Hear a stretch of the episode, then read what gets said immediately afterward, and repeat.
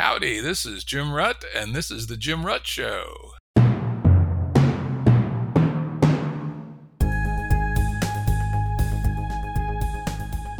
Listeners have asked us to provide pointers to some of the resources we talk about on the show. We now have links to books and articles referenced in recent podcasts that are available on our website. We also offer full transcripts. Go to jimruttshow.com. That's jimruttshow.com. Today's guest is Max Borders. Max is a futurist, a theorist, a published author, and an entrepreneur. He's the founder and executive director of Social Evolution, a nonprofit organization dedicated to liberating humanity through innovation. And he's just an all around interesting guy who I always enjoy talking to. It's great to have you back, Max. It's great to be here again. Yeah, Max has been on three times previously where we talked about his two previous books. I think we spent two episodes on one of his books. What were the name of those books again? The first is The Social Singularity, and the second is After Collapse. And we spent two episodes on that, which was an absolute delight. I hope it was for your listeners. Yeah, I got, got, definitely got good feedback on it. So check out those books; they are all worth reading. The interesting thing about Max's books is they're short, but man, are they dense! And not dense in a hard to read sense because they're actually quite easy to read. He's quite a gifted wordsmith, but there are just a shitload of ideas in those books. I mean, this current one I think is 200 actual pages plus or minus, and yet condensing it down to short enough to be able to do it in 90 minutes or two hours was quite the job and we'll have to move right along so if you want to you know have your brain tickled read some of max's books they're pretty good the one we're talking about today is the decentralist and i will say unlike the other two which were kind of surveys of ideas and this and that this is a damn manifesto Max rears back and lets fly, says what he thinks, you know, doesn't uh, attribute stuff to other people. This, these are, this is just the shit, right? So if you want to get, uh, if you want to get Max's straight thinking, get the Decentralist available on Amazon. Uh, do you have paper version or just the Kindle? Both, both, yep. Both. Yeah, I, I always use Kindle for podcasts. I have a little workflow. But anyway, let's get down to it. So, one of the first quotes I wanted to pull out of the book is I want to be happy. You want to be happy. If not, you might want to see a therapist. But assuming we both share this fundamental desire, we have found a nice green patch of common ground. So, how essential is happiness? You know, this is an interesting question for a number of reasons, some personal and and some, I guess you could say, professional. But my boss, my mentor, Chris Rufer, he's not really a boss because, um, well, he he just resists the the the hierarchical nature of firms, and that's another story. But he sort of, in conversation with me, took me back to, I guess you could say, my eudaimonic roots. And by eudaimonia, I'm referring to the the, the Greek or Aristotelian notion of happiness.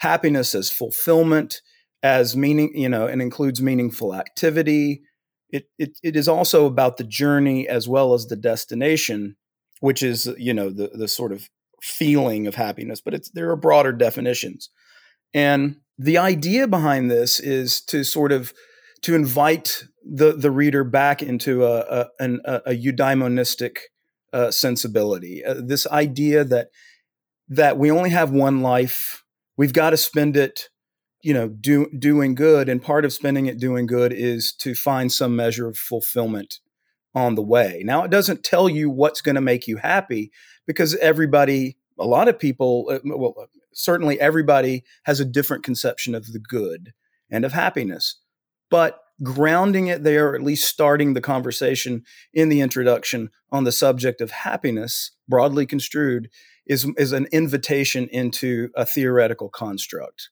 I like it. It's a good base. You know, got me to go look up. How do you pronounce it? eudaimonia? Is that how that's pronounced? Yeah, yeah. It's. I think it's. Uh, yeah, and I, I, learned it in Germany, so oi oi was the the pronunciation there. But eudaimonia, you in in Greek is good, and daimon is a spirit. And the idea that that our good spirit is our affective disposition to be happy, right? So it goes back to the Greek and today, you know, we have certain kinds of I guess nods you could say to this with with language like that that you could find in the Declaration of Independence. You know, the pursuit of happiness. We're all on this pursuit. It it can be construed by many as a, a an American phenomenon, this obsession with being happy, but it really does go back to the Greeks in terms of the way it's instantiated in in scholarship and indeed i think there's it has a universal character yeah, and the important part is that it means something far richer than sitting in front of the idiot box watching the Three Stooges while smoking a doobie, right? That can make you happy for, you know, a few minutes. But, you know, I, I Googled the term, and first thing Google came up with the closest word for the ancient Greek term is probably flourishing which is kind of an interesting and rich concept. It is. And, and he also mentions that Aristotle considered a broad concept about a life well lived. And I found elsewhere in, in Aristotle's Ethics, he says that it means doing and living well. Again, all rich concepts. And I think that's because we're going to always be pointing back towards this as somehow the foundation. It's very important to keep in mind that this is happiness broadly construed and in a rich sense. Exactly. But to your point, we all have different versions of the good, which makes the problem quite interesting. It does. And I will admit to many nights in front of the idiot box smoking joints, but that's a that's a conversation for another day. Not that there's anything wrong with that, right? I specifically mentioned the Three Stooges because uh, my freshman year in college, that's what we did every every afternoon at four o'clock. Was sat in a, a little lounge we had actually built, watching the Three Stooges on a 12 inch black and white TV while rolling up a doobie and smoking it. So. now, here's another interesting thing, though, and this you know, you hit on this a bit in the book, but I think it's actually perhaps even more fundamental, uh, which is the, the concept of happiness and time. And you refer to the famous marshmallow experiment. Maybe you can tell people about that and what you intended by pointing to that famous experiment. Yeah, I mean, look, first of all, there's the experiment. It happened, I think, back in the uh, late 60s, early 70s, but it was quite a while ago. And it's probably familiar to many of your listeners, but it, the, the punchline is this.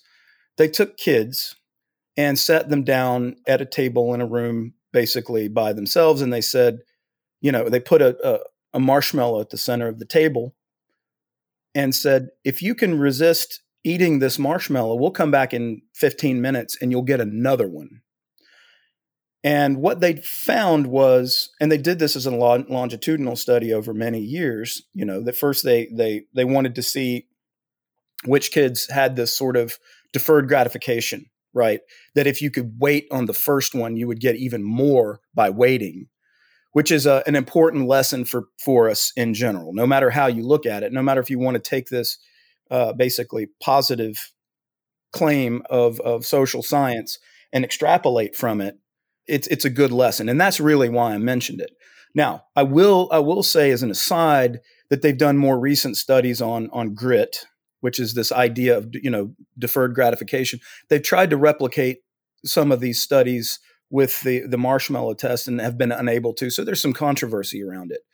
There's also controversy around the idea that it's that you know grit or deferred gratification is inborn or whether it's something that you can learn and to what degree it's inborn or learned? Well, the answer is, as always, both, right? It, both, right. I've never seen one of these social science dichotomies that was ever actually a dichotomy. Uh, and actually, well, exactly. Actually, there's some other good research. A guy I know pretty well, Warren Bickel at Virginia Tech, he and some of his collaborators wrote a very famous and highly referenced paper called Understanding Addiction as a Pathology of Temporal Horizon. And what they found was to an amazingly predictive degree, people's propensity for addictive behavior has a whole lot to do with their discount rate. Yes, interesting. Literally. And it makes perfect sense, right? If your brain is discounting the future 100% a day, then shit, you know, doing heroin every day actually makes economic sense within your own brain. If your discount rate is, you know, let's say you're a good Scotsman and your discount rate is 1% a year, you probably aren't going to fall for heroin because, you know, the fact that you'd be a piece of shit in a year actually matters to you. And this is hugely important. And uh, what uh, Bickel and his collaborators have found subsequently is that you can teach or you can get people to do exercises to impact their discount rate. Uh, now, you can't move it all the way, but you can move it some and enough to get a lot of people off of what otherwise seem like pathological addictions. So, you know, I've come to take this idea of discount rate quite important. And when you think about designing a society or evolving a society, coming up with something like a normative discount rate, knowing that individuals are going to vary, is actually a pretty important part of it. Well, it's interesting that you mentioned that, and I, don't want to get on too many rabbit trails, but you know the the the way that we have constructed this the matrix of the dollar. Well, I don't say we, I'd say authorities have constructed the matrix of the dollar over the last since 1913 certainly, but also since Bretton Woods and since coming off the gold standard in 71. You know, we've we've had varying levels of inflation. And there's a, a, lot of arguments about what, you know, the impact of inflation on the economy, but a lot of people, you know, don't take into direct account the the way inflation affects discount rate. If the this giant network effect around our money prompts us through incentives to spend now and not save, that changes our behavior to a considerable degree. And so we have to be very careful in thinking about what kind of society we want to have in thinking about the kind of money we use and how we use it. That's a we'll come back to that point later when I bash Bitcoin a little bit, right? Mm-hmm. Because it has the opposite problem. Now, next, you talk about something that's been part of the conversation about well-being for a while, and that's Maslow and Friends hierarchy. Let me just do a quick, you know, 90 second run through. Yeah, yeah. So you know, basically, the the the old Maslowian trope of the of the hierarchy is that you know people have basic needs, and and so the first rungs of of uh, Maslow's ladder, if you will, are things like food, shelter, sex, all those basic needs, and then atop that we start to build other kinds of values. Once we satisfy those fundamental values, those basic needs, we can then start to do things like engage in activities that that our maybe our bodies don't require, but that our spirits and our intelligence requires. And then and we pursue those endeavors first. So, you know, I, I, I cheekily referred to the old Bertolt Brecht line, you know, uh, grub first, then ethics and and that's really a, a, a, really short way of describing Maslow in, in, in a certain sense. Grub first, then self actualization. Right? It's it's sort of in parallel. But the idea behind Maslow is that we have to meet our basic needs, and then after that, we can start to begin to pursue all manner of things that we might really talk about in that broadest sense of eudaimonia. Very good. Then you start moving toward closer towards the center of your argument by quoting von Mises and his theory of praxeology. I don't know if you actually quote him, you're paraphrasing him. You say praxeology rests on the idea that individual human beings act, which means they engage in conscious activities towards goals. People are motivated to achieve satisfaction through action. Yes. And that might be through inaction too. There's something strangely complementary about praxeology and Buddhism, say, because even the Buddhists are seeking through the goal of non attachment, I guess you could say, a, a, measure of satisfaction. So there's an interesting interplay there between East and West, but I think both are complementary and interesting in their own right. And I, I, I do want to, however, talk about the idea of individuals acting in pursuit of goals because we can easily hypostatize, which is to say, we can go from talking about individuals acting to groups act, acting. And the way groups act in concert is a very different thing. It, it requires some sort of consensus mechanism, and that that of course gets us into conversations about politics and so on. But it's important to remember that fundamentally it is an individual agent that acts and which I think gives a, a very distinctive individualistic flavor to your work. You know, and there's of course a lot of discussion about this. You know, the idea that it's Western man who thinks things individualistically, while Eastern man, you know, considers himself first and foremost part of the group, the extended family, or the agricultural village in the traditional sense, and literally some actually some fairly decent lab research to show that people from those kinds of traditions literally think about these questions differently. But you put your they, they, you, they you put do, your flag right? down pretty strongly on what I would call the Western synthesis that we are individual actors and that group action is essentially collective individual action. That that's right. Now, I don't want to overstate that, and I don't want you to draw a conclusion that I that I would not hope to make.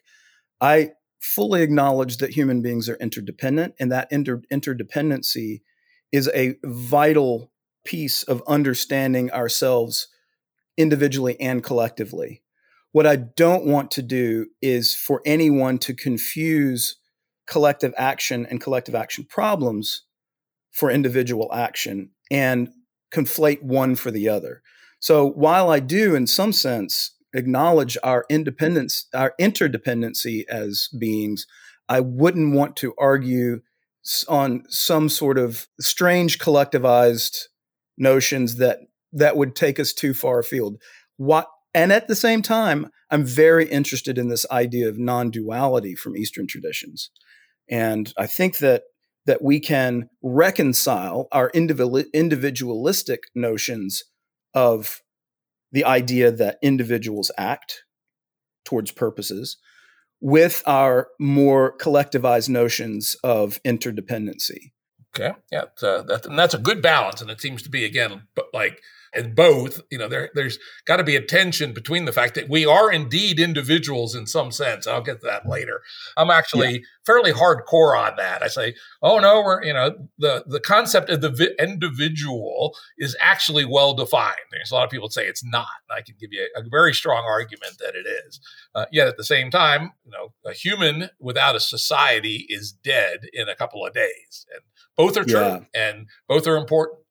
Now I'm going to go down a little bit of a rabbit hole just for fun. And this is from the book. Of course, not everyone wants to spend time pondering the universe, writing books, or arguing in the agora, but there is something uniquely human about our ability to indulge these upper level drives. We push humanity forward with cognition, aesthetics, and self actualization. On the other hand, Curtis Yarvin says, Hobbits just want to grill. you wrote a interesting article about Yarvin called "The Good, the Bad, and the Ugly" in Quillette, which I enjoyed reading. I've had Curtis on the show a couple of times, once fairly recently, and he is a very smart guy, but he has his own fairly uh, peculiar set of views. But back to your point, you know that not everybody wants to do these upper level things. And I think this is really important, particularly from people that come from a libertarian perspective, is we have to take pluralism and human motivation and human capacity as real. Yeah, I think as you may recall from one of our earlier conversations, I criticized libertarian anarchy as yeah that'd be a system that would work if everybody had an iq of 130 and everybody grew up in a stable family and had a good education but none of those things are true and whatever system we design has got to take into consideration that humans are going to vary considerably on their biological, their social, their economic endowments. And Yarvin gives the kind of the monarchist answer, which is well, most people actually want to be serfs. And so therefore there must be nobles and kings. I, I, think you and I don't want to go there, but there is some sense of truth that that people do vary considerably on these things, and not all people are like us, part of this chattering class trying to figure it all out. We have to keep that in mind. No doubt, no doubt. I think it's funny, though. You know, we we take this. Let's call it a Rorschach blot of of reality. That is the fact of pluralism, the fact that we're all different, and in that sense, you know, we are stratified in society by by our cognitive capabilities and certainly our athletic capabilities. We're we're we're pretty much not equal in any in any single vector that you can imagine. Right? We're we're radically different from one to the next in, in terms of our uh, ability to contribute to to some effort or to solve certain kinds of problems. Hell, I'm I'm terrible at math, and you know my kid comes to me for help, and I throw up my hands, and I have to get friends involved. But you know when it comes right down to it, the fact of pluralism extends also to our moral sensibilities as well. not just our personal values, but the way that we think that the world ought to work and the way we interact with each other as moral beings, if you like. So that acknowledging that pluralism as a if there if there were a meta goal of peace has to start with the acknowledgement of the fact of pluralism but at first we don't make any kind of moral judgments about that pluralism we have to but we do have to reverse engineer from it in some sense yeah, now I think this is one area where you and I think about the world a little differently. In fact, uh, you say our mission is to create a condition of radical pluralism, a garden of forking paths, decentralization. Well, the you know the work I do in the game B space, we have a somewhat di- related. It's you know, and this is where it's quite an interesting conversation. We call it coherent pluralism, and we make sure that we emphasize both words, right? Uh, pluralism, but that if we are to survive the 21st and 22nd century, we have to abide by a relatively small number of important, you know, guidelines and norms. Otherwise, pluralism brings us back to the multipolar trap and the other known self terminating conditions in society. In fact, if you want to cook down our coherence, we, I think, now can state it in two terms. One, humanity must be about upgrading human well-being and human capacity because our problems keep getting harder. And second, we must whatever we do, we must do in balance with nature. And if we don't have those pruning rules, then pluralism by itself just takes us back to the bad old days.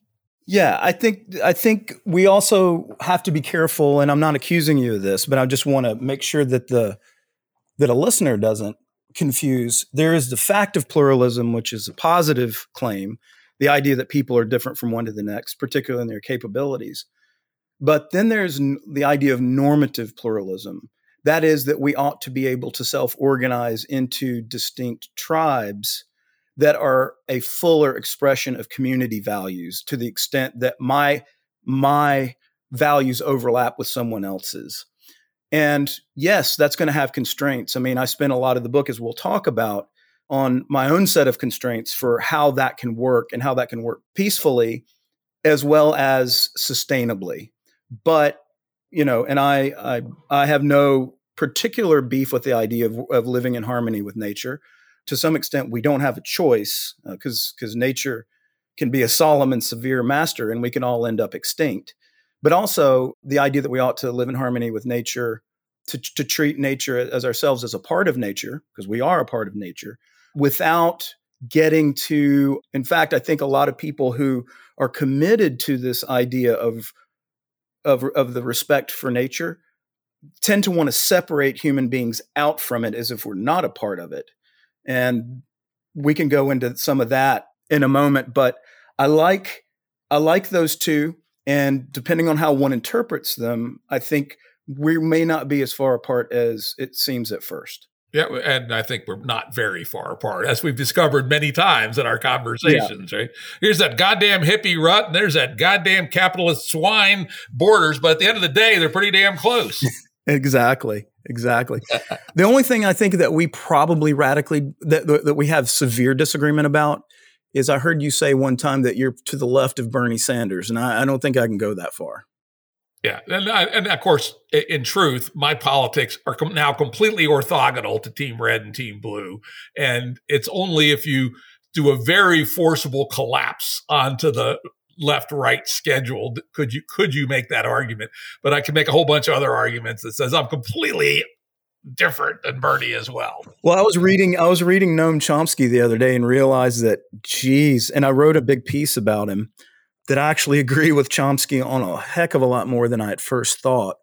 And that, you know, that his syndicalism, you know, which is basically the adoption of syndicalism that goes way back to, you know, to Marx and even before, is is uh, is not so far off.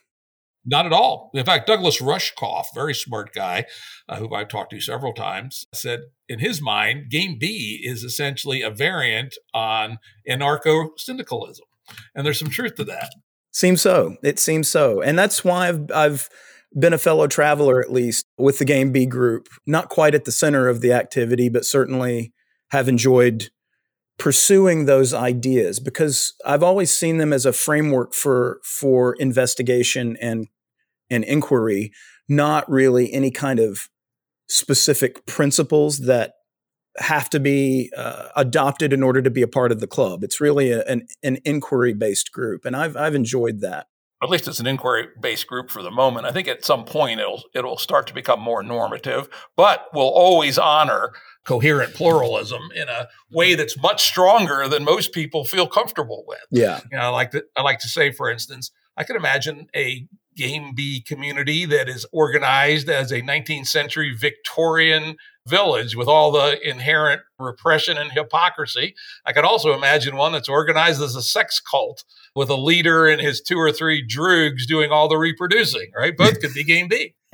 so there's there's quite a lot of room in the in the pluralistic part, so long as you don't violate the coherent part. Interesting. So now let's get to essentially the core of what you call the consensual society. You say we need a revolution, must be built upon comprehensive doctrine that transcends and includes the anti federalist view of decentralizing power. The mission can't be some freestanding political idea involving rationalistic fantasy or bloodless liberalism. Instead, it must take on the character of justice and religion originating from within the human heart where morality and meaning live. Those pretty strong words. Yes, indeed. Yes, indeed. Yeah. So, look, I consider myself a liberal. Okay. So, let me first talk about my liberal bona fides for a moment. And one of the things about liberalism, and I, when I say liberalism, I mean the liberalism of the Enlightenment, you know. John Stuart Mill, et cetera, right? Correct. Yeah. John Locke, uh, Mill, you know, the the basically the the thinkers who informed the American founding. I think the American founders would be considered liberals. There's been a bastardization of the language, and you know, as time has gone on, and in America, the idea of a liberal is meant to be the opposite of a conservative. But I mean a, a millian as a neither left nor right kind of phenomenon. But the idea of you know the classical liberals, you know, sort of Lockean, uh, Millian, and so on frameworks I believe tend to they rely too heavily on abstract notions, abstract notions of morality. Okay, which is to say, you know, the way you deliberate about ethics or right and wrong tends to be in abstraction land. And occasionally you encounter some situation and you pluck the abstraction from the sky and try to apply it to your particular situation to, to determine whether or not you're going to do something that's right or wrong in response. So my my critique of this comes from the East, and I believe that you know morality should be practiced like jujitsu or karate or or or yoga or any other practice that makes you more excellent. You might even go back to the idea of the virtues, the Greek virtues, where you practice compassion, where you practice something to become more excellent at it. My hope is with this sort of movement from the, the, the bloodless liberalism to active continuous practice, we become more agentic beings, not just embodied beings with thoughts and feelings, but also contextualized beings, i.e., in the context of community, of, of real people with whom we're interdependent. And so that, uh, you know, resistance to that bloodless liberalism is to say, this idea of a consent based society is really about an active practice of a, a, discovery process that involves the affective and the moral dimensions of real people, not just abstractions from political philosophy. Yeah, it's good. And as we'll get into, you you lay in a whole bunch of recommendations on how to actually think about this. It's not just talk talk. My first reaction, I actually saw a note that I wrote when I was reading it was, damn, this thing sounds pretty bloodless too. You know, it's like you know, blockchain and consensus and blah. Ugh, you know, it doesn't have quite the motivating battle cry of no taxation without representation, or or even no boarding of soldiers in our home. Uh, but you do get to these other parts of it later, which we'll we'll get to. However, it is true that particularly early in the book, but you know, here and there throughout, you put down a pretty strong marker for the current flavor of crypto technology. You know, I read Satoshi's paper when it came out and was said, holy shit, fucking brilliant, right? On the other hand, it's not at all obvious to me that this current hyper focusing on Satoshi style blockchains is really a good idea. We're putting unbelievable amount of mental energy into a tiny little piece of design space.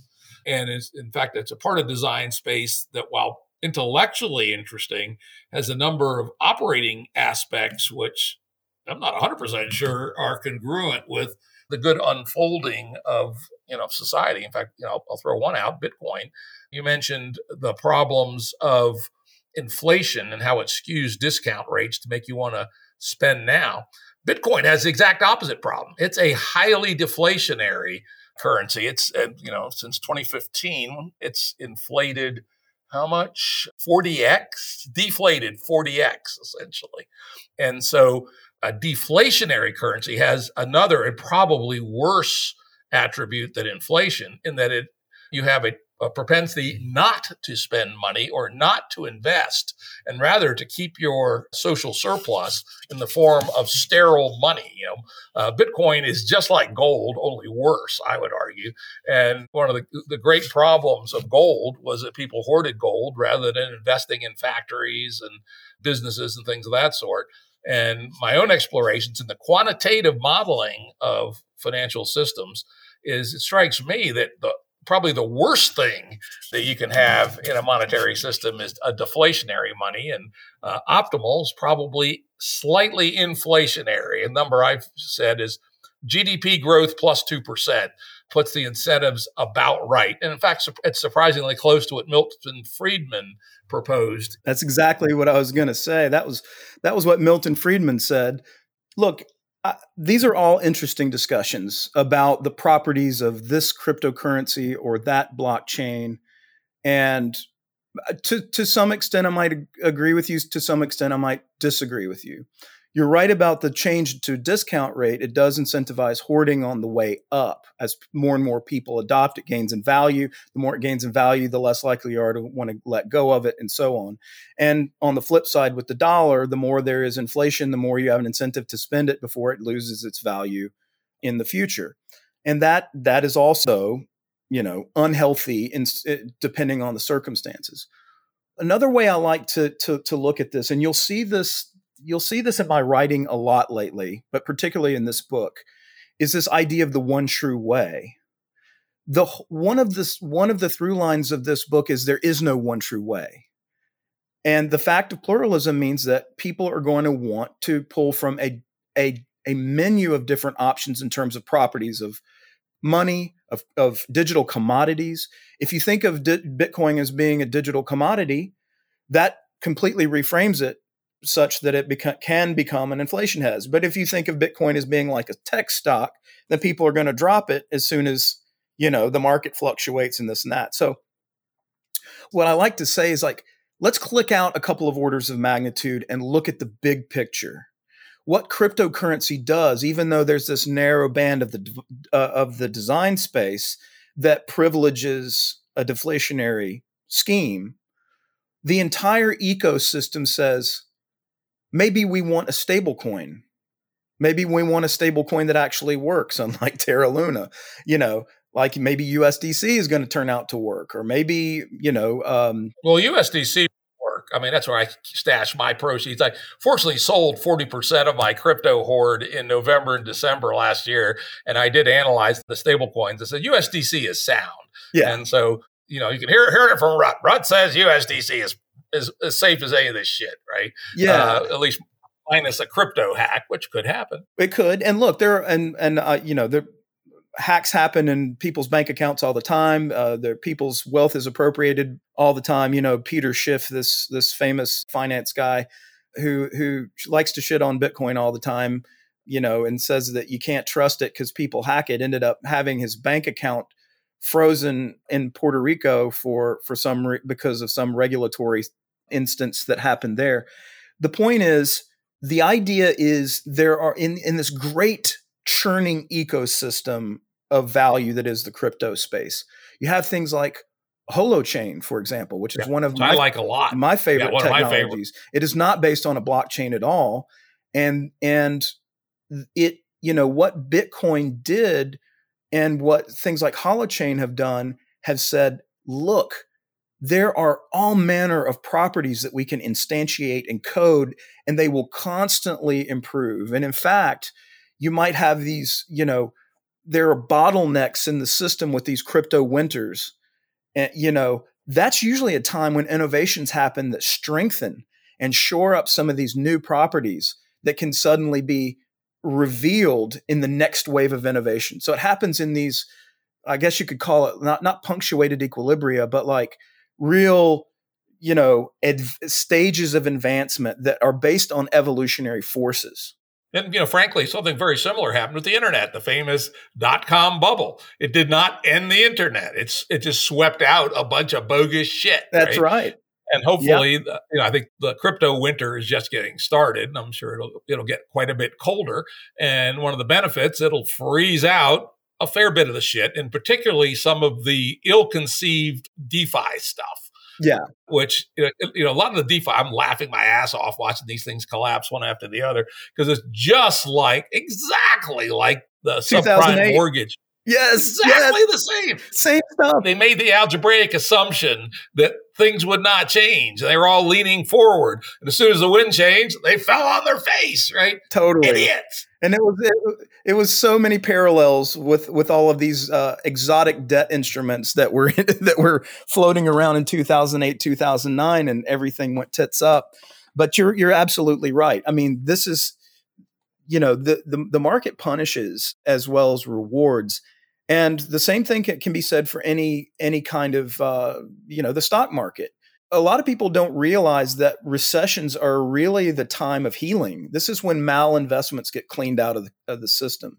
You know, recessions do have a positive aspect to it, especially you know when we're dealing with with all of this phony money that's floating around and that shores up artificially b- these boom bust cycles in ways that are unhealthy they have to happen. The bust has to happen, no matter what the antics of the Fed or you know uh, fiscal policy from Congress. You've got to be able to to have a rational basis for removing malinvestments, and that is a decentralized process, whether the central bank or whether Congress likes it or not. Now, of course, our system actually amplifies these cycles. It, it it's exactly does. the wrong kind of monetary system, as you people can find out if you look at my YouTube video called Dividend Money, where I propose an improved monetary system that doesn't have this exactly ass backwards effect. Because our current system generates money on the way up near the top in ever increasing amounts. And then as soon as the top is reached, the money supply starts to contract at exactly the wrong time. It should be the other way around. There should be valves that cause the money supply to slow down as things heat up and then to expand as, as, things turn over. And you'll still have ups and downs, you know, for a whole bunch of uh, fundamental reasons. To your point, you know, bogus shit happens. People make wrong decisions. People think trends will go on forever when they can't possibly. So you do need to to harvest. But our monetary system is specifically the exact opposite of what you'd want to moderate these cycles. So I'm definitely with you there. And and certainly there's some wonderful thinking coming out of the crypto world. So my fairly harsh critiques of it are about specifics and not the idea of something like, for instance, a public ledger. Hugely important idea. The public immutable ledgers is a gigantic idea. Smart contracts are, are, are, an even more gigantic idea. But I would argue that most of what we have today are toy versions of it, not really suitable for much anything except collecting ransoms, maybe. Well, and that's right. You know, you know, you said earlier, like Max. Then I encountered all this stuff about you know cryptocurrencies and DAOs, and I thought about how bloodless that is. You know, and and and granted, for many people, that can be uh, you know hitting those spots, especially if they're unfamiliar with the technology, can be boring as shit.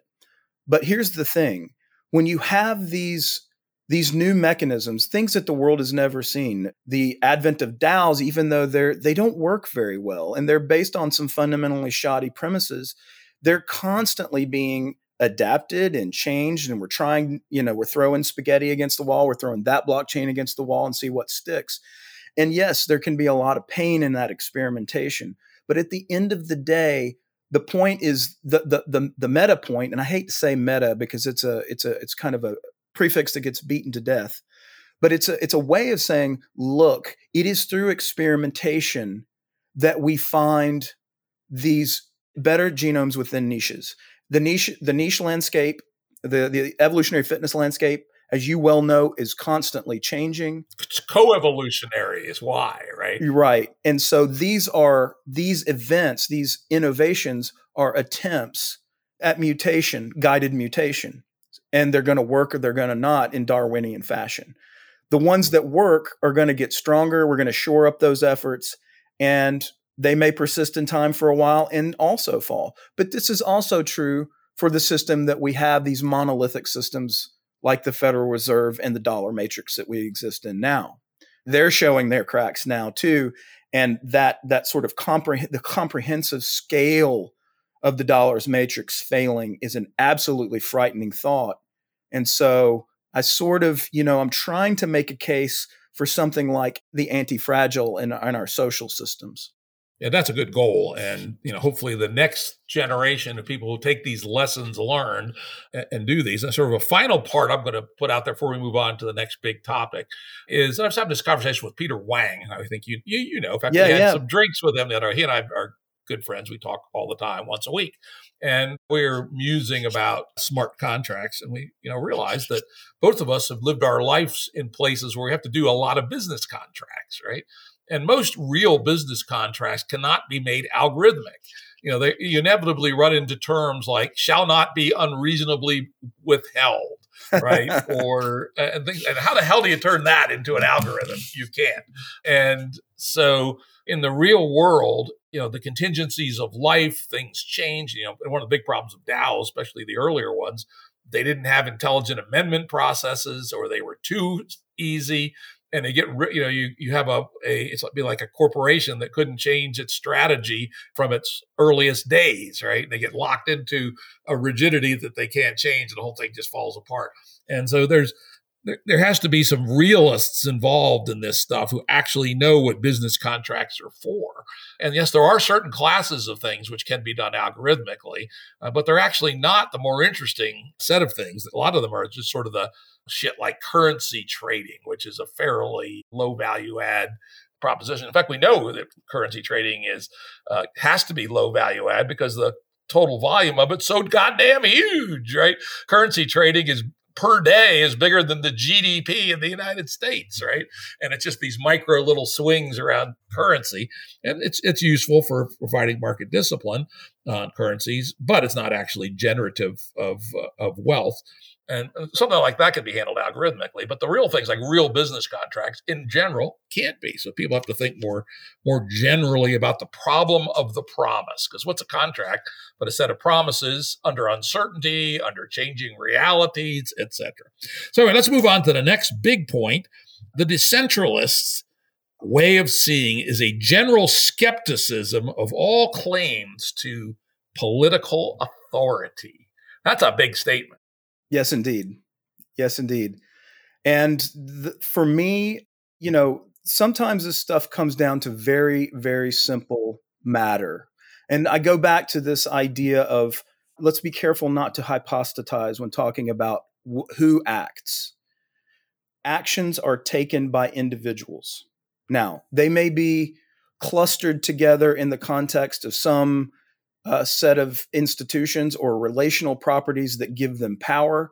But at the end of the day, we're all people. You have to have a mighty, mighty justification for exercising compulsion against someone who has done done no one wrong right you have to have a that should be a high bar and so what i'm what i'm saying there is that if you claim, if any individual person claims the authority to compel others, they better have damn good justification to do it at the very least. And most of the justificatory responses that I've heard for people's claims to authority aren't worth a damn because, you know, a majority of people voted for this person to me does not does not you know, a majority of people like the top 10 songs on the Billboard charts that I think are shit. And, the, you know, that, that is a different state of affairs altogether. But politics, which is this idea that we're sort of we we do that we engage in the spectacle to determine who's who, which grouping of of authorities is going to get to hold the whip is a very strange thing to me and i want and i'm hoping to sort of carry the idea that it should be strange to others too it is this authoritarian instinct it's usually based on because i can not because i ought to and that that that first authoritarian instinct, I think, is very dangerous. But it's pro- perhaps no no more dangerous than the idea because I ought to, because that's where you get the fires of idealism, and that's even that that's even worse. That's your you know like an, a Marxist authoritarian, for example, or or fascist, right? Or fascist, yeah, yeah. Now let me probe on this a little bit because I think this is really interesting and important the idea of of stacks of authority. And one of the things that I, I think you miss, or at least you don't address, is that political authority is different than, say, business contracting or economic relationships, in that it is tied to an actual piece of land. And the really simple example I give, because it's not very controversial, it's controversial, but in a kind of a minuscule way, is what about the rule in a town for drinking alcohol in public? right? It's a quality of life issue. If people drink alcohol in public, the streets are going to be rowdier, more dangerous. There's going to be more pedestrians run over. You know, kids are going to be hassled when they walk around. And so it's it strikes me, at, at least arguably, as a, a perfect example of something that a geographic based polity ought to be able to say one way or the other, whether there should be alcohol drinking in public. Now, actually, I have a fairly nuanced view on this, which shows you that politics can come up to a nuanced view. I spend half my time in the small city of Staunton, Virginia, a nice, charming little city of 25,000 people. And it has a like a two block, three block kind of entertainment district of restaurants and clubs and bars and, and little shops and what have you. And my proposal is that open containers, uh, drinking alcohol in public, be allowed in that three block area, but not elsewhere, as an example of how politics can make a series of subtle trade offs that that determine behavior on the land. And it's not entirely clear to me how your uh, decentralist model deals with the issue of things on the land that have effect upon the commons. Look, that's I mean, that's not a bad point at all. And and look, that to me uh, the the way I the way I like to describe this for people is asymptotic anarchy, okay? And I don't I hate hesitate to run your you know send your listeners scattering when they hear the A word, okay? But the idea is uh, an asymptote, right? You get closer and closer to the line without not ever actually getting there, right? You you you have a curve that's approaching a certain a certain level and it never actually get gets there. That's an asymptote. You know, the idea of asymptotic anarchy is that you decentralize until you find somewhat stable equilibria there is no idealism. The idealism is a north star, but it's never going to be the be some perfect thing. So my idea of decentralization can be simply the application of a subsidiarity rule. And that may means I, I live in the state of Texas. It's a big state. We might have some jurisdictions that permit alcohol on the streets, some that don't, some sections of town that do it, some don't. But the idea is, at, at the very least, the governance system gives us choices where those those decisions can be made at the most local feasible level. And w- at the most local feasible level, it may be that that what is feasible in a town is uh, is more governed by statute rather than by common law. However, the common law may make determinations about uh, regulatory features of a jurisdiction as well. Now, we could get into the meat and potatoes and that and go on all day, but of, of course, I'm not going to make the perfect the enemy of the good by asserting that you're not going you're, going to have that you can't have a town that that forbids people, you know, from drinking on the street. Instead, want to say the more jurisdictions you have, and particularly and, and, and particularly asking the question if your regulation or rule is based on land uh, features of proximity to other people, that is a much more important and and and indeed better justification for instantiating the relevant rule than is half the shit that the that the, the United States government does, the federal government or even the state governments. You know, for mm-hmm. instance, my example of drinking in public, Virginia is the so-called Dillon rule state, where the state holds all the power and municipalities only have that power which is explicitly granted to them. And changing the liquor laws is not one of the powers that has been delegated to the city of Staunton. So we cannot actually do what I described, which is to carve out a three block area, allow drinking in public. And I'm 100% with you that the tendency against subsidiarity is one of the worst things about the current forms of the nation state. There's absolutely no reason that a town of 25,000 people should not have control over a whole lot of those kinds of rules. I would also include, you know, things like gun control, right? If the city of Staunton wants to allow open carry or not allow open carry. That'll be up to the, you know, something the size of 25,000 people, maybe even less, maybe at the neighborhood level. But I guess my, my one, you know, really strong kind of negative reaction to your proposal was I don't see how you get away from the ground and that there will always need to be a state like entity that is in charge of the ground. Another example is, of course, pollution. I came up with a nice little toy example, thinking of a specific place. Or imagine there's a blue jeans factory sitting at the top of a watershed of a river, and it's making its blue jeans. Turns out that the blue dye in blue jeans has mercury in it, and they're polluting the fuck out of the stream that's going downstream on the people. But because they're at the top of the watershed, they're going to actually export their blue jeans over the ridge and then down somebody else's creek so that the people downstream can't embargo their commerce, for instance, as a possible response.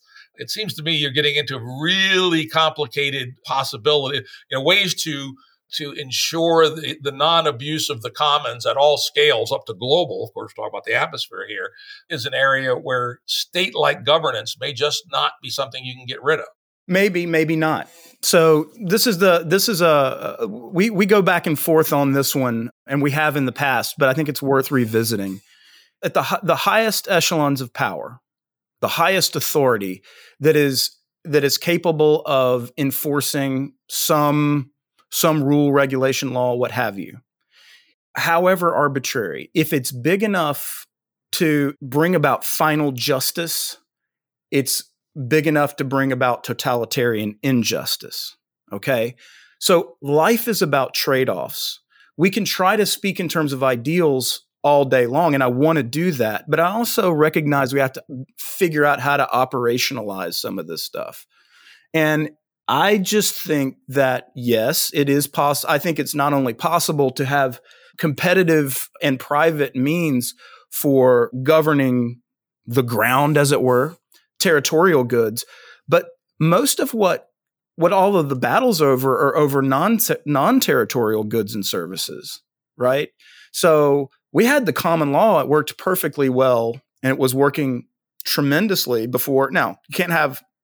It's more difficult to have the common law over the air, right?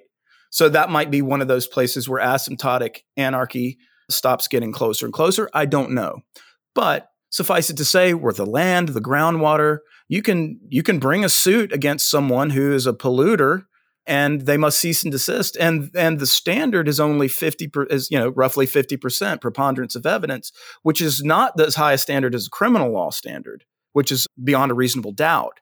So even if you thought that the the jeans factory is probably polluting, you know, reasonable amount of evidence, you can get them to cease and desist and I guess the question becomes does there have to be some some giant leviathan power in order to be able to to execute that or are there other more decentralized mechanisms of enforcement and of adjudication that are possible? I want to say that we have many of these right now in, in the way the international sphere works and in the way the, the common law works. And decentral, uh, the, this idea of decentralized governance processes and enforcement processes doesn't mean that we don't have enforcement.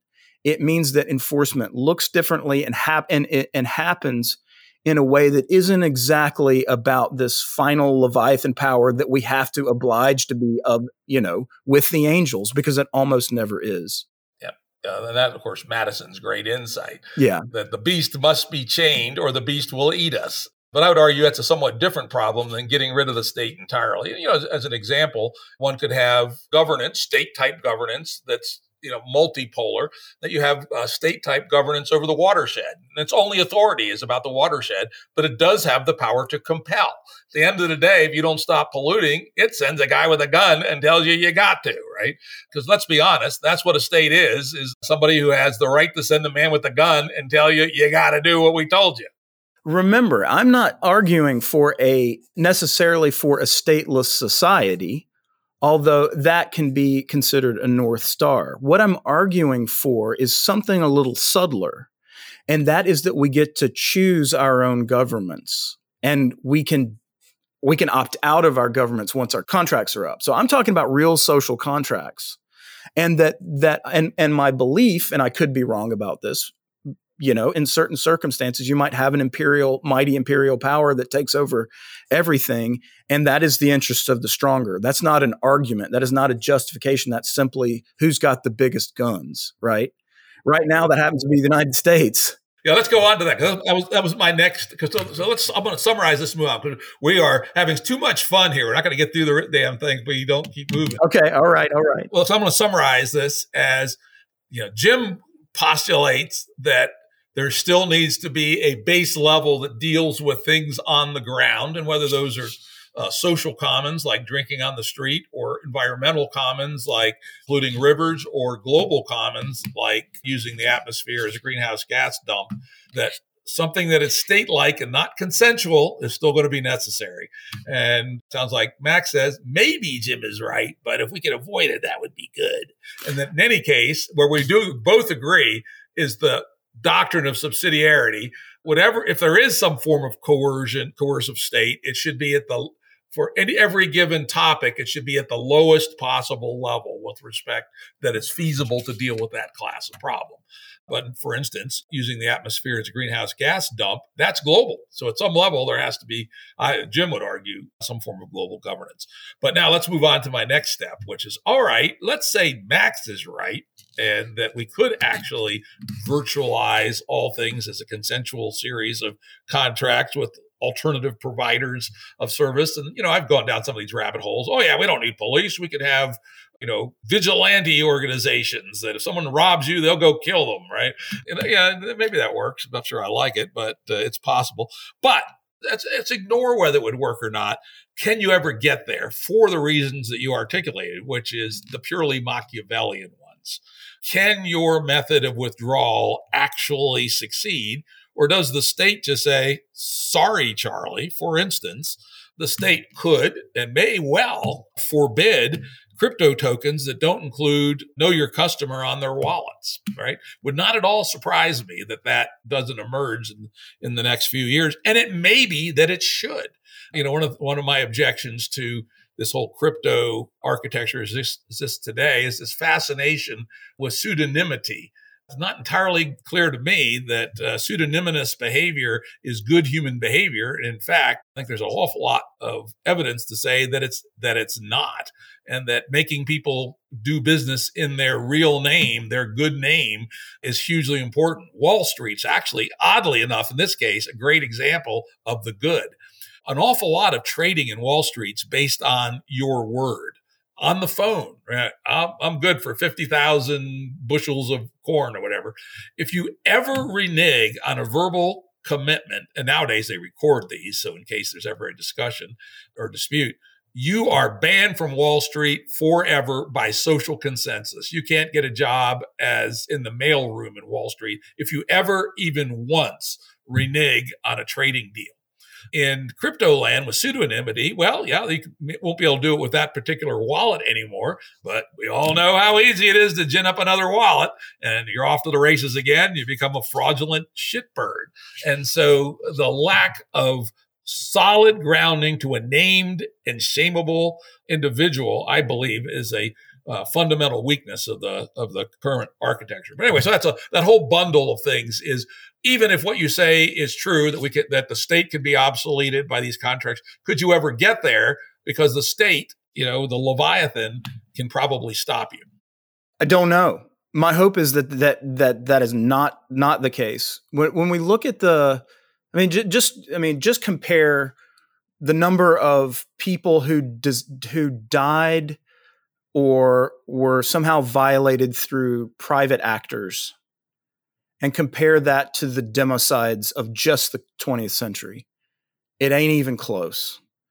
The kind of mayhem, the kind of damage that has been dealt by nation states, uh, proxies of the nation states. These are real people, not not abstractions. You know, real people in the name of a nation doing damage to other people, what through ethnic cleansing, genocides, you name it.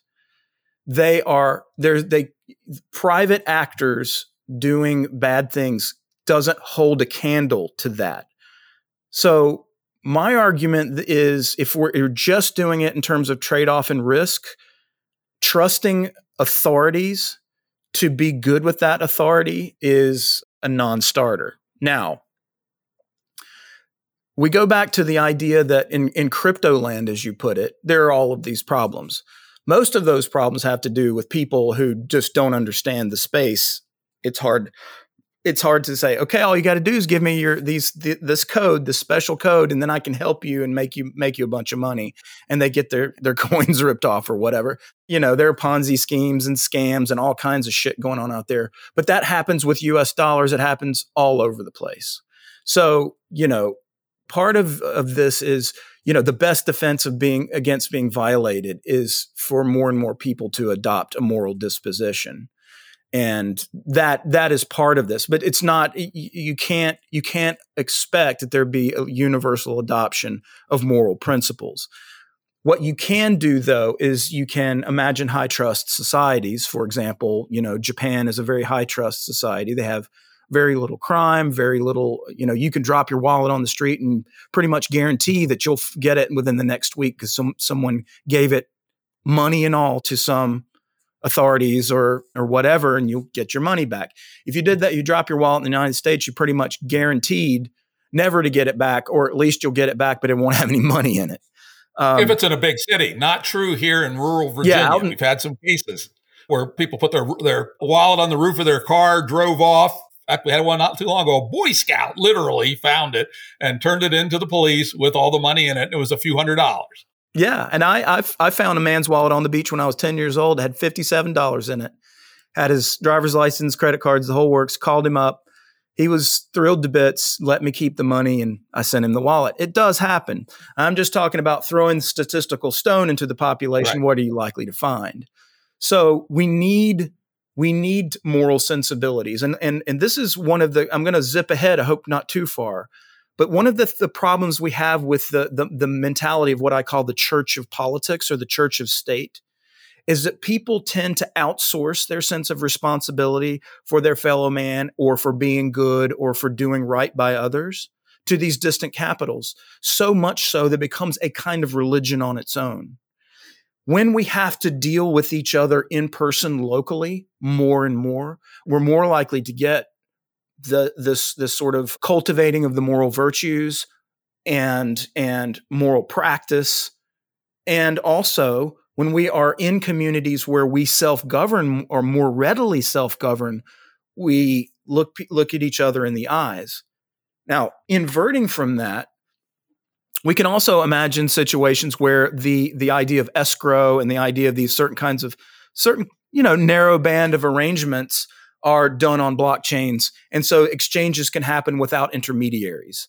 That is still also true. You can, you know, I hope you're able to get Balaji Srinivasan on the show to talk about the network state, which is very much in alignment with the kind of things that I've been describing for years. In fact, I remember coming out with a, a talk in, in uh, that I'd done in 2012 my friend finally put it out in 2013 at the same time where Srinivasan's talk on exit voice and loyalty came out where he def- did the first stirrings of this idea of opt in governance. And what we're both saying in this is not that there's some kind of ideal. Again, the ideal is the North Star. What we're saying is, is that people are more likely to trust and use the institutions that they build together. That can happen locally where we get more tete-a-tete, more community interaction, or it can happen globally where we find each other through technological means use you know cryptographic escrow and so on to make exchanges but otherwise have shared moral sensibilities across borders in time balaji believes that will have to sit on a patch of terra firma. Whether he's right about that i can't say. There are certain things that that never needs to happen. But there are certain things that do. My my particular view on it is our ability to seek out people who are fellow travelers and and form communities on smaller patches of terra firma make it more likely that we will be good and more likely that we will have trust in our institutions I agree. Well, by the way, Balaji, if you're listening, I've been pinging you on multiple dimensions trying to get you to come on my show. So answer one of the messages and let's have you on. I'm about two thirds of the way through the book and I'm ready. I think we'll have a really good conversation. So anybody knows Balaji, tell him Jim Rutt wants him on the show. Balaji, you should come on Jim's show. It's it's absolutely wonderful.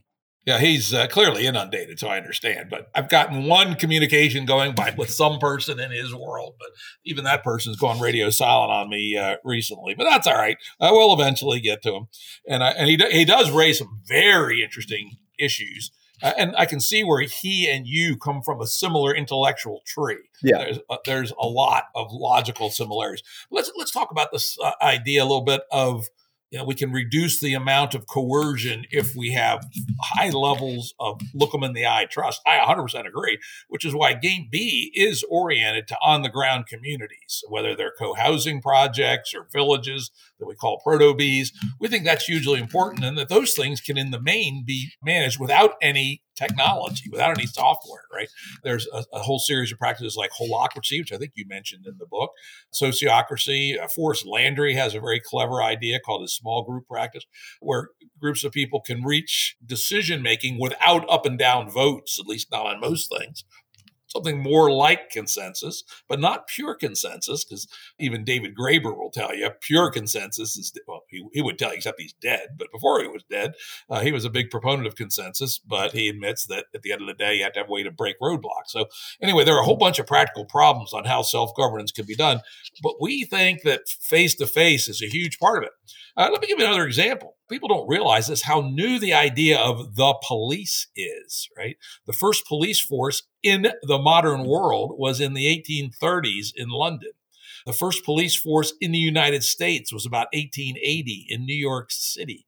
Prior to that, communities did their own policing. Under the common law, which you reference, there's the concept of the hue and the cry that if you are robbed, or let's say, let's just say just a theft, let's say you have a, a, a storefront where you're selling uh, fruit and somebody comes up and grabs three oranges and runs, if you yell, stop thief, it is the legal and moral obligation of everybody in town to give pursuit and to apprehend the uh, perp. And if they put a few extra punches on him, so much the better. And then he's hauled to the justice of the peace. And, you know, for something like theft of an orange, you know, probably put two hours in the pillory and uh, you know two hours of cleaning out the shopkeeper's bathroom or something but the community self-policed everywhere in the world until 1830 essentially and that's actually very interesting and i think that Balaji land and maybe less so Max Borderland, but certainly Balaji land, where everybody has these these anonymous, distant, pseudonymous relationships with uh, each other, including in virtual reality. That ain't to happen, right? Because you don't have the level of human trust and human willingness to act together, take risks. You know, if you chase a criminal, there's some chance he's going to turn around and knife you. But under the common law, that was a moral obligation for all men over the age of 15 or 16, I think it was. You know, there's a, th- this is not in the decentralist. And, you know, I wanted to keep it short. And, and so some things, you know, you have to leave out. The, the, basically everything that's not in the book you have to leave out. you um, did a good job, by the way. You moved it right along. Oh well, I appreciate that. No, but I, but I, but I have, you know, I, I do enjoy thinking about how you deal with with criminal justice, and you know, there's this excellent book, and you may decide to put this in the show notes uh, called The Enterprise of Law. And they show the various different ways that they used to administer justice in the Middle Ages. And for all the shit we give the Middle Ages, they had some really interesting stuff come up, particularly in in England and and and in Britain more broadly. One one of the things that they did they, that they that I think we ought to return to is they had a a restorative and compensatory system of justice. The way we think of it now with our policing is that you you know you are uh, you owe a debt to society which just means to the state. You're not making victims whole right? And that's even a separate kind of law. It shouldn't be a separate kind of law justice should be centered around making victims whole perhaps with some you know punitive measures but as far as i'm concerned if you know you steal my car or my tv your job is to make it su- make it such that I I have my car and my TV back or some reasonable facsimile thereof. And some and some punitive because you because you otherwise unless your probability of getting caught is hundred percent, it's game theoretically smart to be a criminal, right? If you have to, all true. you have to do is pay. So think about the concept of triple damages, like we have in antitrust. Steal my car and do five thousand dollars worth of damage. You owe me fifteen thousand dollars worth of service. Yeah, yeah, exactly.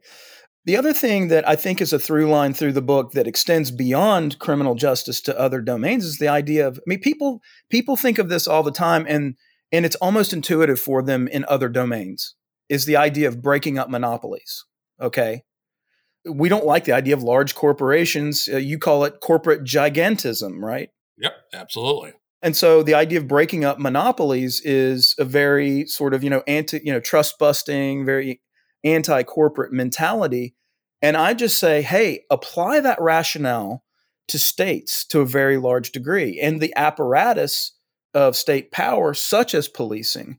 If we can have a polycentric set of police forces, then we are much more likely to have competition and much more likely to have alignment around the incentives, not of the bureaucratic class, but uh, uh of customers right? So if uh, if, if policing is bet, you know, if let's say that 20% of all, I don't know what it is, by the way, nationwide in the United States, but it's not high.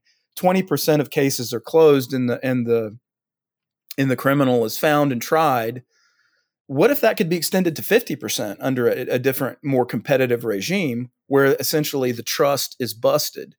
If we start thinking of it in the same kind of terms, because after all, states are just corporations that use sticks instead of carrots, then we can, I think, do a lot of work indeed towards getting better outcomes.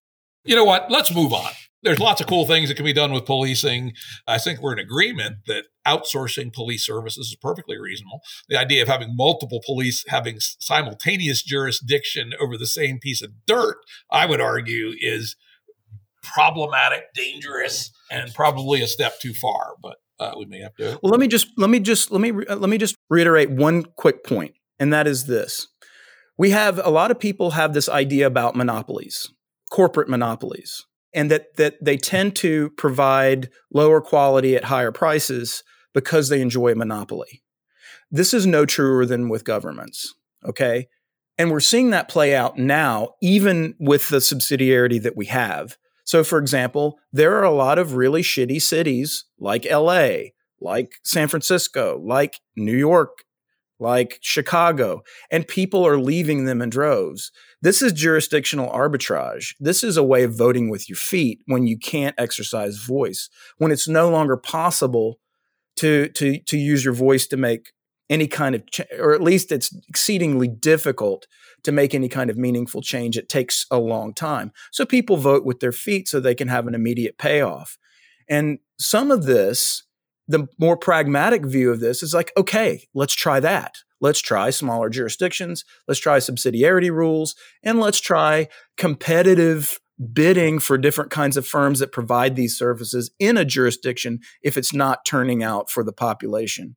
So, all of these attempts experiments can be made, especially if they're more localized. All right, let's move on to another closely related topic, which is again fairly core to your work, and that's the distinction between compulsion and persuasion. Yeah, yeah. I I, I like to um, I open this chapter with this idea of the fist wrapping right, and I think a lot of people will have seen this in martial arts. It is an open an open palm and a closed fist. The open palm represents wisdom, arts, and so on, and the closed fist represents the power of of violence, basically. And you know, of course, in in Eastern martial arts traditions, you don't just use that power willy nilly. You want to constrain it with wisdom. That wisdom and restraint is is part of those traditions, and for good reason. And so I'm I'm basically making the distinction between persuasion and compulsions as the two primary means of social change or you know two means of getting another person to do what you want to do.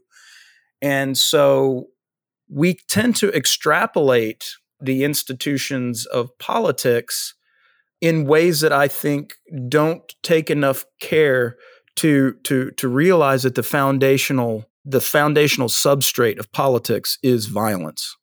And we forget that at our peril. And, and in justifying such violence, we have to consider, you know, a lot of times people like to argue from a failure of imagination. I mean, and I'm not accusing you of that. You said to me, Max, you know, well, what about this? Could it work? Could it might it might it work? Might it not?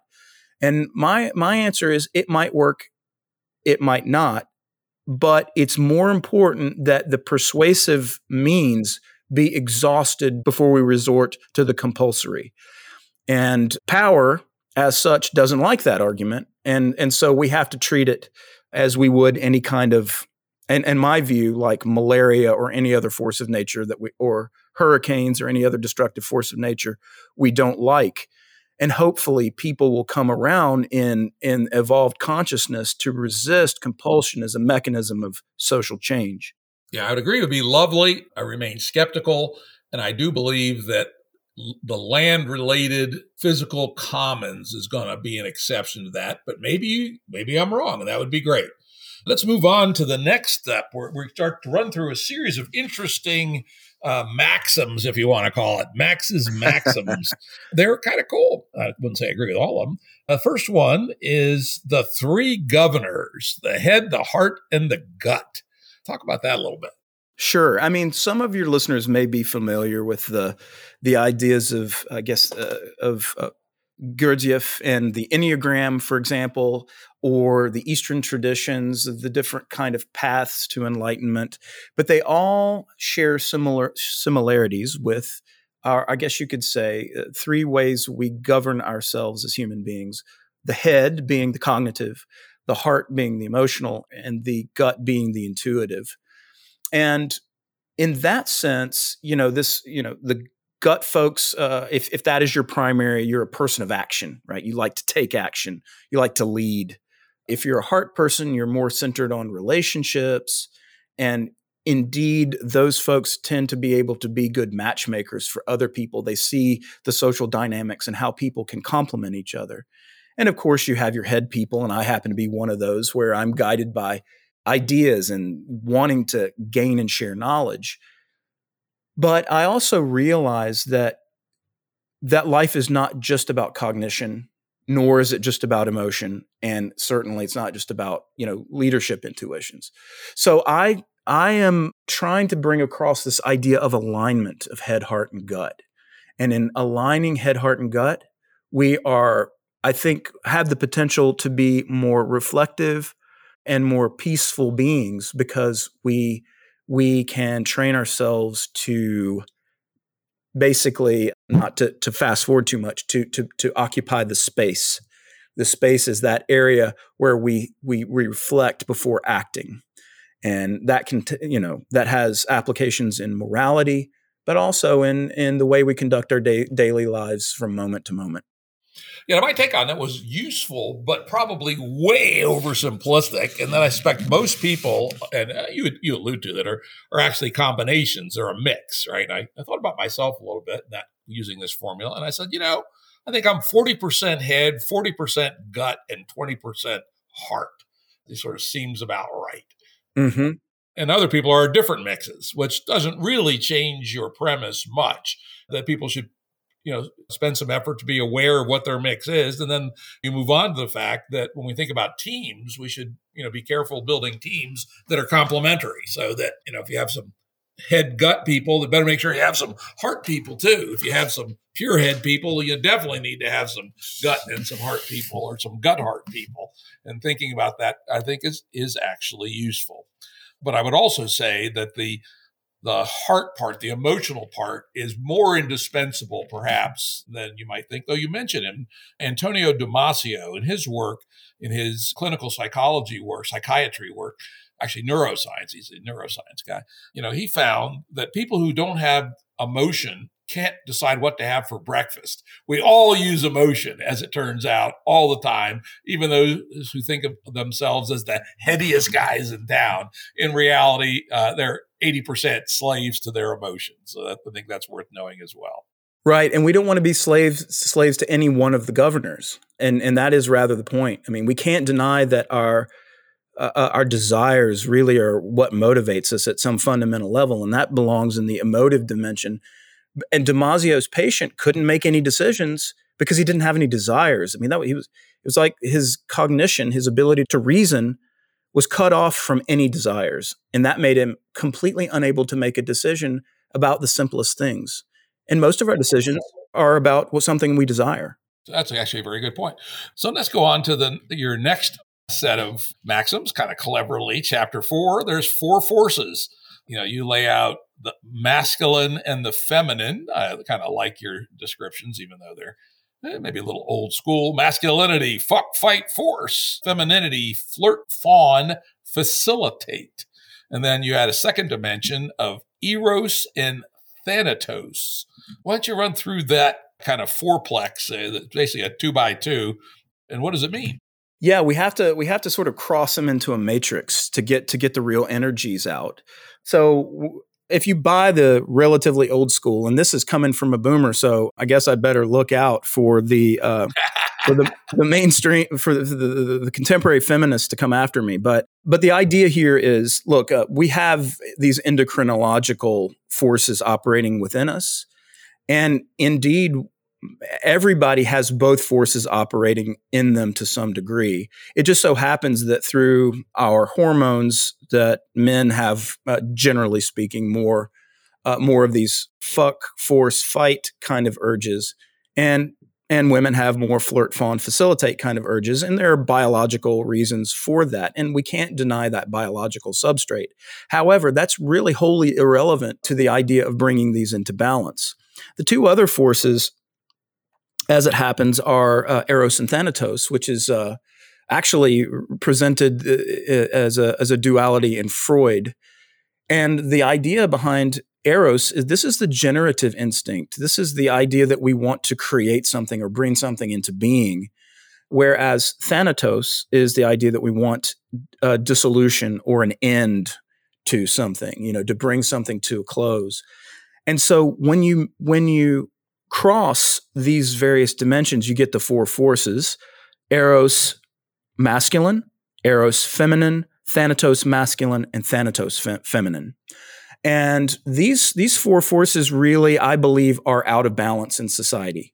I think we have put a lot, and, and this includes up to and especially the radical social justice folks, that they're operating according, according to a masculine paradigm, which is to say, that they want to to force things. To, to, you know, the to, the force fight instinct has become uh, too pronounced. Part of that is because of our institutional substrate, which is you know the two party system and so on, and the idea that we have to dominate others in order to realize our conception of the good and impose it on everybody else. But there's also the you know this this idea that you know you can be, for example, eros masculine which is you know i'm gonna i'm gonna build something. I'm gonna generate something. I'm gonna build it. I'm gonna build it big. I'm gonna build it tall. And you know we're gonna we're gonna we're gonna have this uh, successful business or i'm gonna do i'm gonna do this thing and i'm gonna will it into being. That's a very masculine sensibility for for eros the generative instinct. And likewise with thanatos masculine which is for the masculine instinct is just like burn it down, shut it down. I'm going to, you know, kill them, burn the village, whatever. Stop it now, end it now. That kind of sensibility. Those masculine forces are are really what's governing people's thoughts, particularly in the face of fear right now. COVID was a very good example of, of this in, in that it made people fearful. And whenever we have fearful people, we have this submission instinct that tends to come over us.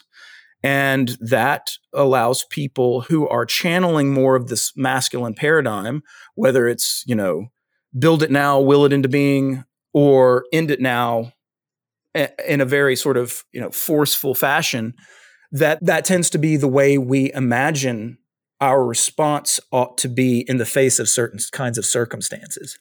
But in a more complex civilization, as we become more complex, I want to really defer to the flow paradigm, which is much more feminine. In a feminine paradigm, it's about flow or facilitation, where the eros would be generative, but it would be much more natural or emergent systems. So, your experience in complexity science really shows the sort of feminine, organic, emergent systems as being less forceful. They, they come into being through uh, relationships of flow rather than force. And likewise for the need to end things, that, that instinct is the, the Thanatos feminine is really about, you know, letting things go, letting things die with dignity and transitioning out of a state of affairs in a fashion that isn't isn't mercy killing it immediately, but letting it pass away and uh, and letting a new paradigm emerge. So it's really you know, this is about pointing out that another way that we can, orthogonal to the three governors, is how we can bring ourselves into balance with those energies because they're all important. You know, we can imagine a person who is who's not as forceful, who maybe ought to be in certain circumstances, and more of a leader, you know, more more an initiative taker.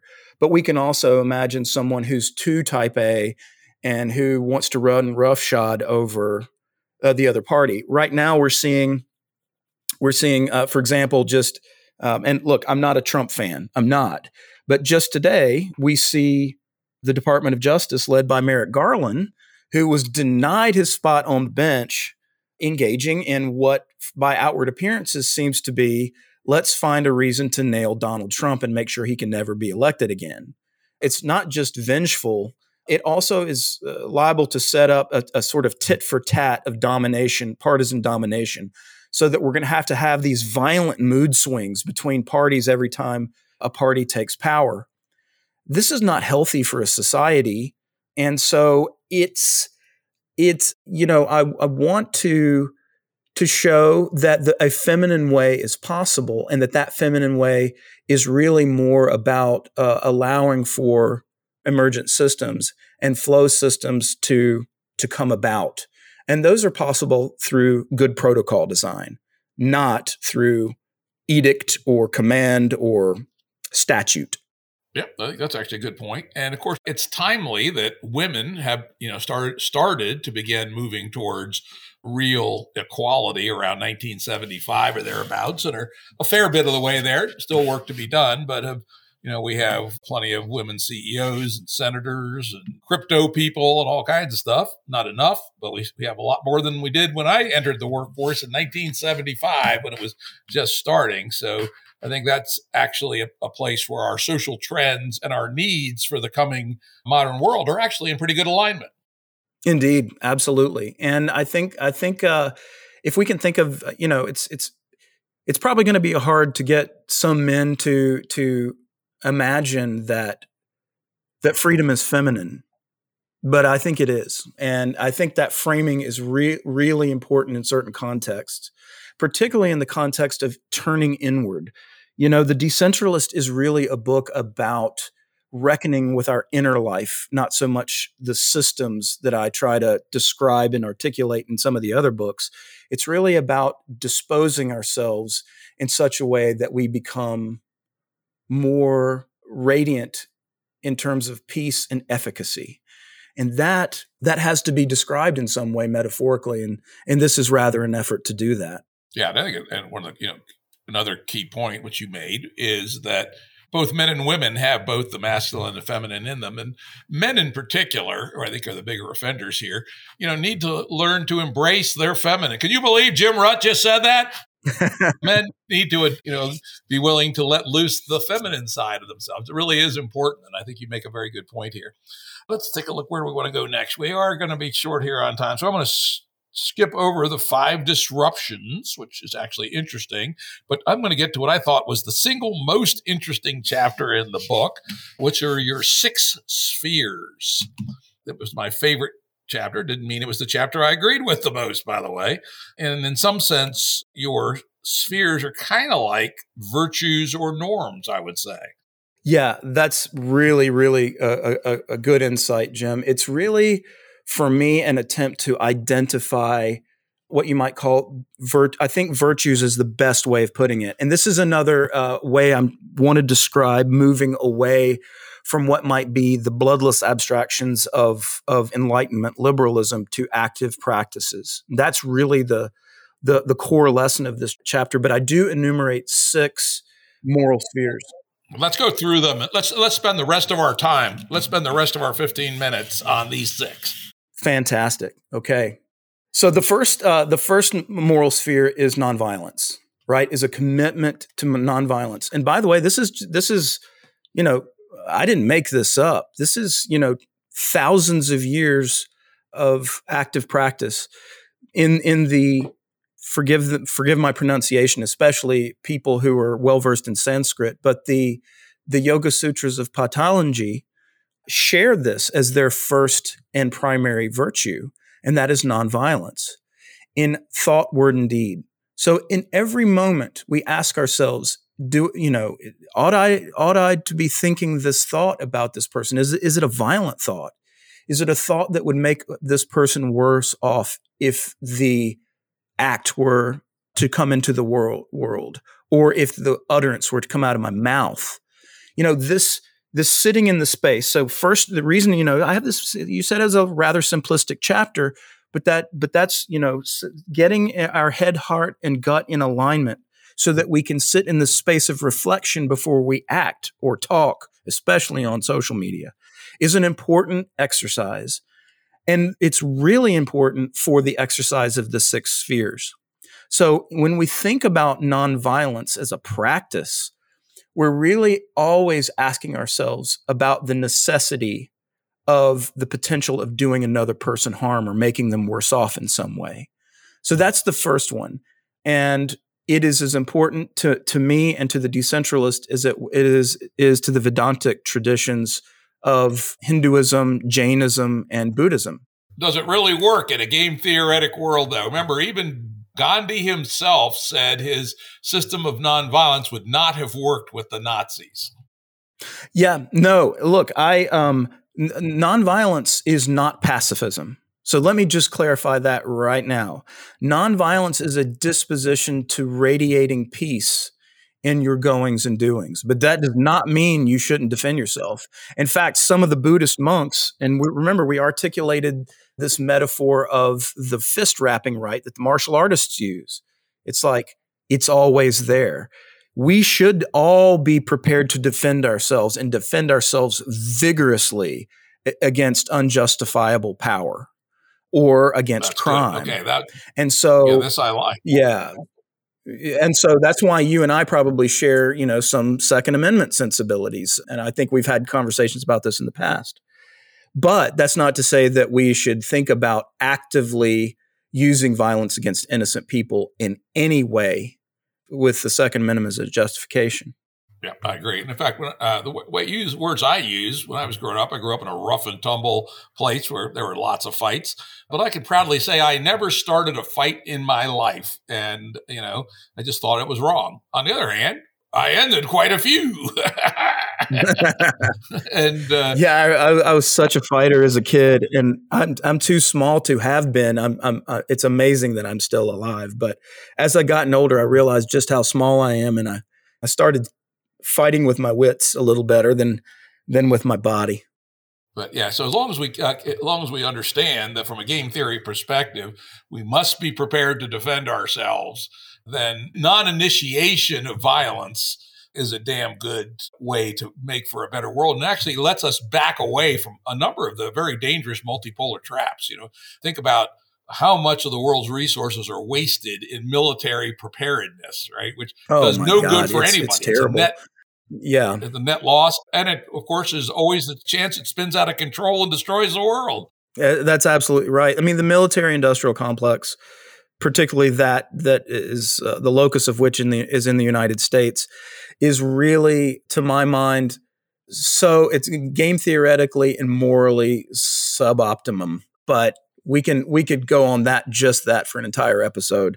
I, I agree with you. It's time to scale that back, and it's time to make any sort of not only military polycentric. We skipped over chapter five, uh, polycentric military order, but also to to think a little bit more strategically about what masters our military is serving, which seems to be a, a lot of government contractors because the way we allocate resources to national defense is just stupid. Yeah, it's a lot of it's just pay off to the congressional districts of the guys that sit on the budget committees. So let's move on to the, to the second one of your six spheres. Really important one to me: integrity.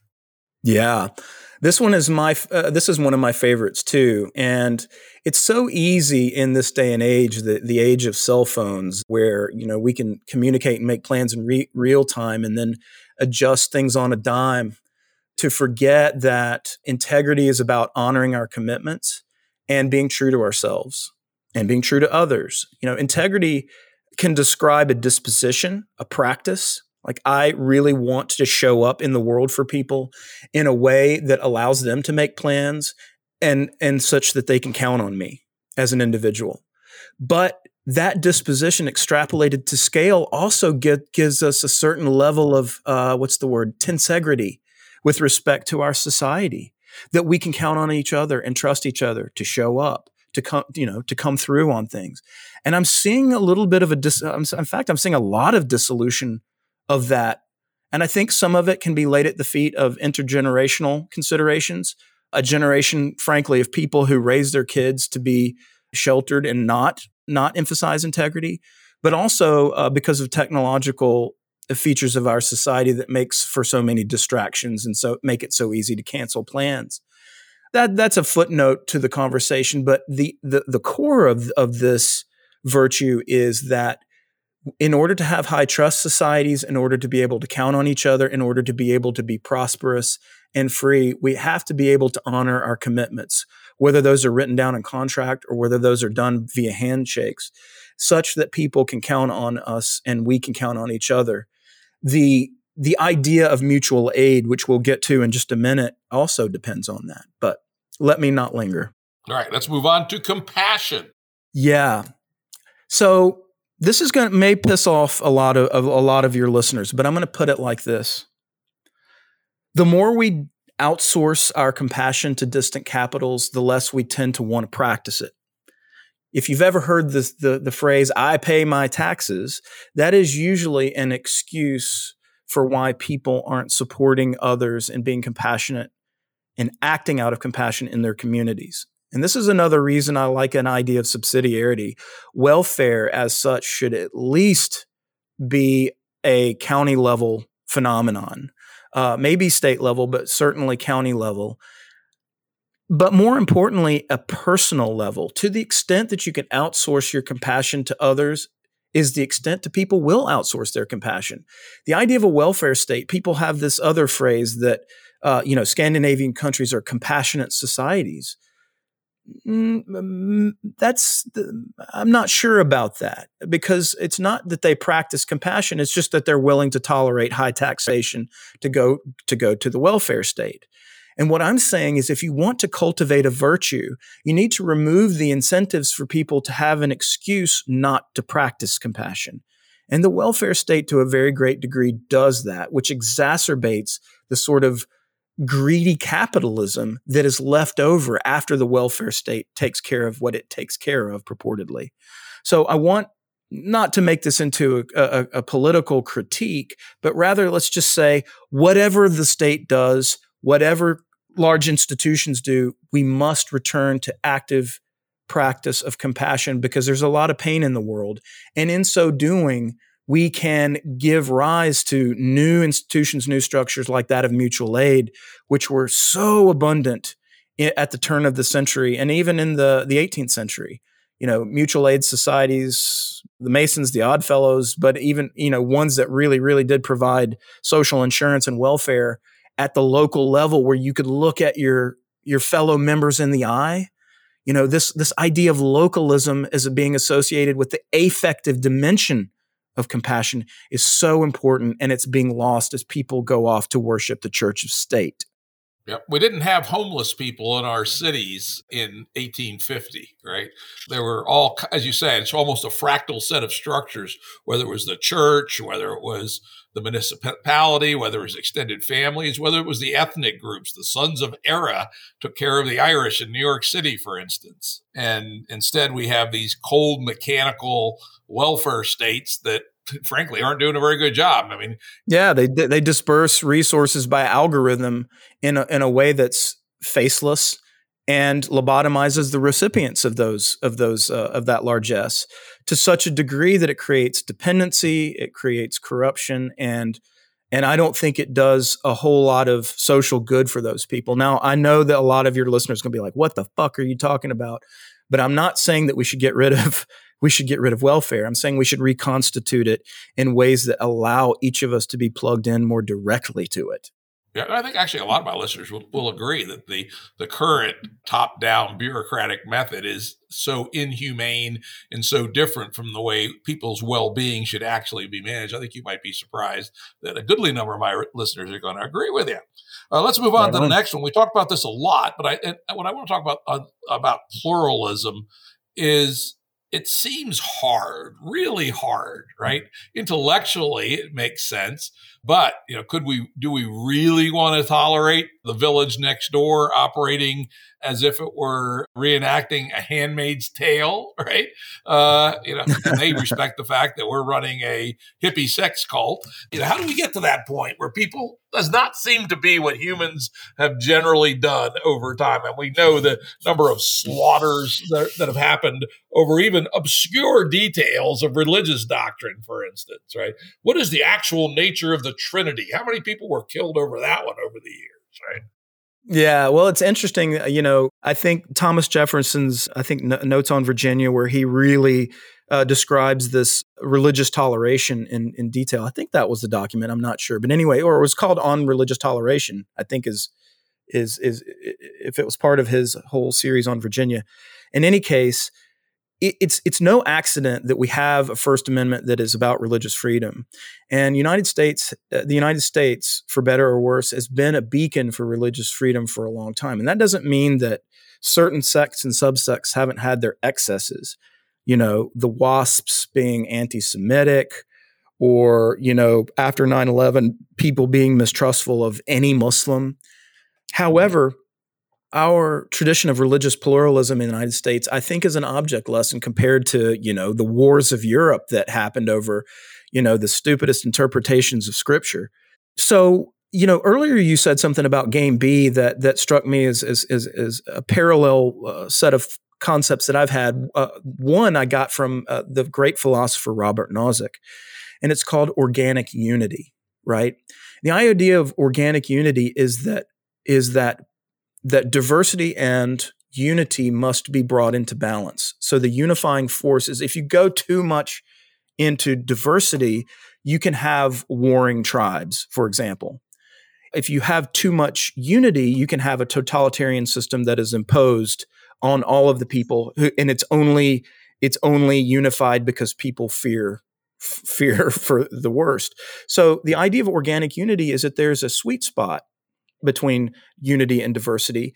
And I'm trying and pluralism is really about constructing an architecture where peacefully people can peacefully live by their own conceptions of the good to the greatest extent possible and still be unified in the same cosmopolitan framework of peace and pluralism and that is going to be hard for people to, to, to get their heads around but it requires the disposition of, of toleration is to say does that person's beliefs such as they are actually harm me or make me worse off in any way or make others worse off in any way.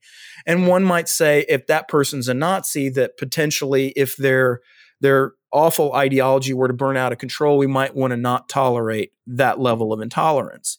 But otherwise, really trying to understand people from different perspectives, whether it's their religious traditions. It's so it goes beyond toleration. The practice goes beyond just saying, you do your thing and I'll do mine, neighbor. And I don't want to see, I don't want to know what you're up to. It's really about trying to have a, a synthetic understanding not so much a Hegelian synthesis, although partially so. It's really trying to hold into juxtaposition your views with others to see if there's a way to bring them into a greater uni- unified conception that allows for you to tolerate their conceptions of the good and allow it to coexist with yours. And that is a practice. Yeah, not easy. Not easy. Not maybe easy. maybe the hardest thing that all of these radical social change movements that are based on pluralism may have to confront are humans really capable of dealing with radical pluralism with their neighbors? I hope they are but i don't think we've proven it yet but. Well there's certainly deal breakers you know and i have hard time with those deal breakers. What what gets to be a deal breaker? I, I don't I, and and everybody has different deal breakers but like there are communities that perform you know ritual female circumcision for example and that's a tough one because you know a 13 year old girl doesn't you know who's surrounded by a community of otherwise loving and peaceful people are wanting to tell her to undergo this in ritualistic fashion to really be you know as a rite of passage. And for a lot of people that is a bridge too far.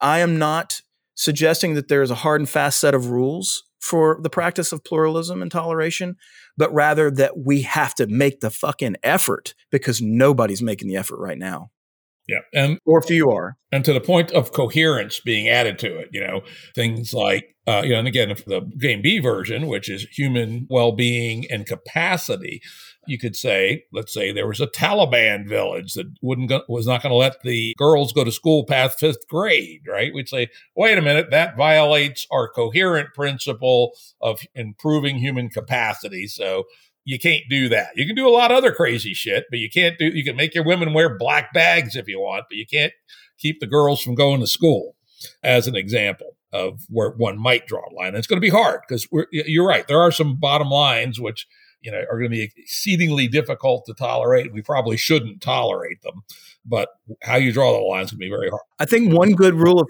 thumb, Jim, on this is to consider the the the other spheres the, these spheres uh, are I I, I I have these illustrations of the book which you you may not have seen in in your edition, but they are they happen to be linked to NFTs, but they're illustrations that symbolize each of the chapters. And in chapter six, you know, I have this sort of network looking idea among the six spheres that creates a hexagram configuration, and that really is about that all of these these are meant to be coherent.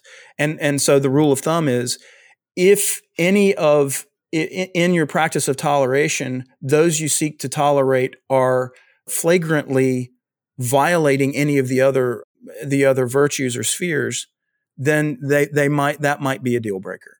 That, that's interesting. Uh, let's go on to the next one: stewardship. You know, one of the uh, one of my favorite guests who's been on the show four or five times is Tyson Yunkaporta. And he has a really cool idea, which he came up with that comes from the indigenous Australian people, so he's who he belongs to. And that is the idea that humans, because we're the first to have reached what we call general intelligence, the indigenous people have a different term for it, should be thought as the custodial species for the planet Earth.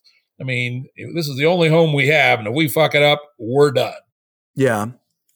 Yep, and and I actually uh, agree with that. You know, a lot of people I think mistake my some of my issues with political means to solve social problems to do with the environment as being anti-environmental, but uh, I think nothing could be further from truth. And I think our stewardship actually begins with ourselves and turning inward to, to understand this. If we apply not just the rule, but the practice of all of our property and offices as being ephemeral to us, because they are, you know it's it's not just about not being greedy although that's that that can be true as well but it's also about this idea that anything that's in your possession and it can be something completely modest your car a book you know uh, whatever whatever you have is it, thinking of it as being someday transferred to to to someone else